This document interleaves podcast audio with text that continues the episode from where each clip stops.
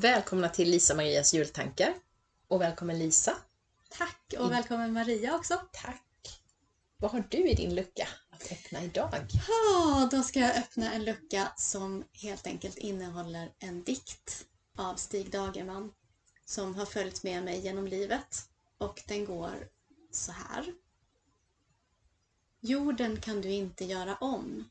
Stilla din häftiga själ. Endast en sak kan du göra. En annan människa väl. Men detta är redan så mycket att själva stjärnorna ler. En hungrande människa mindre betyder en broder mer. Wow. Tack. Vad fin den var. Vad tänker du om detta Maria? Åh, den tänk, jag tänker att det är den vi behöver höra gång på gång på gång och varje dag. Mm. Eftersom vi så lätt hamnar i frustrationen över allt vi inte kan göra, allt vi inte kan påverka.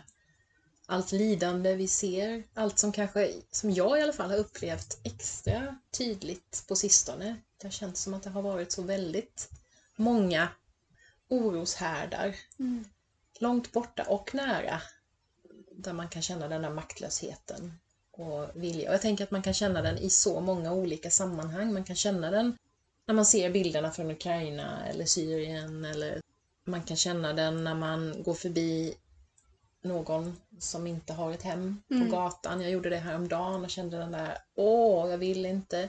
Jag kan känna den när jag möter människor i mina integrations eller asylgrupper nu som dels har människor, vänner i andra länder som de inte kan hjälpa, de kan knappt ens ha kontakt och de väntar på uppehållstillstånd och den där osäkerheten.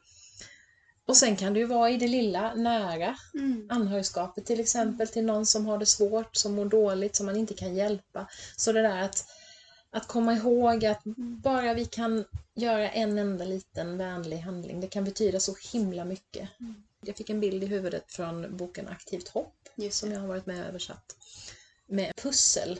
Det här när man zoomar ut, man sitter där med sin lilla pusselbit och man fattar liksom inte hur ska det här kunna vara någonting och sen zoomar man ut och så ser man hur det där pusslet växer av alla Ah. de där små pusselbitarna som läggs ihop Mm. till att skapa en bild. Mm.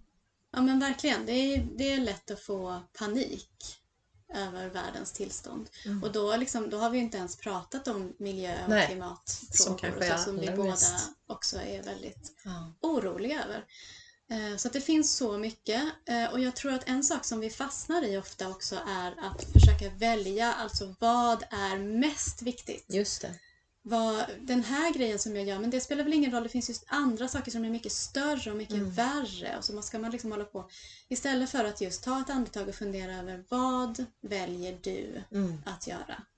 Och det kan vara en vänlig handling gentemot någon. Det kan också vara att liksom sätta sig i en styrelse för en organisation eller att engagera sig politiskt eller att skriva till Mm. politiker. Eller, så att det kan vara många, många olika Ja. saker. Eller, eller välja att se över hur jag och familjen lever när det gäller klimatfrågor eller och så vidare. Mm. Precis. Det, Men- finns inte, det finns inga rätt och fel här och det finns inget bättre eller sämre egentligen utan Mm. det, det viktiga är att försöka hitta någonting som... Och jag tänker på det som, eh, som vi har pratat om mycket också, det här att hitta det som, ja, men som känns kanske lätt eller rätt för en själv just. Alltså jag till exempel som älskar att skriva. Mm. Ja men då är ju det ett av mina verktyg som jag kan Precis. använda. Eh, Då behöver inte jag tänka att jag borde göra det här och det här och det här. Utan mer se till vad är det som jag mår bra av. För om jag mår bra när jag gör det här som kanske på något sätt bidrar då till världen.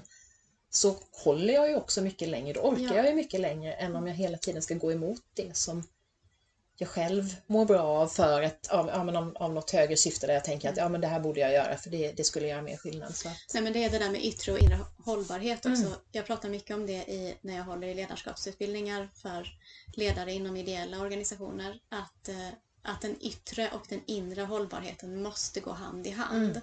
Att vi Just kan inte förändra världen på bekostnad av oss själva för att det är inte hållbart. Alltså det är inte, det är inte ett sprinterlopp. nej.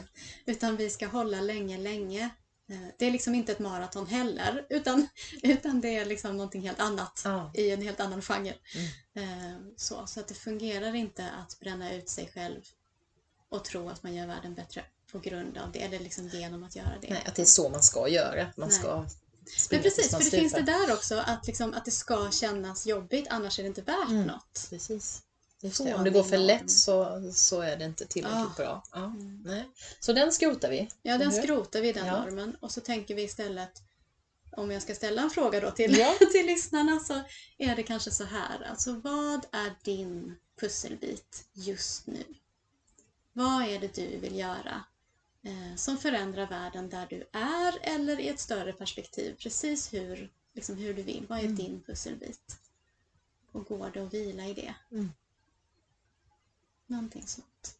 Fint. Mm.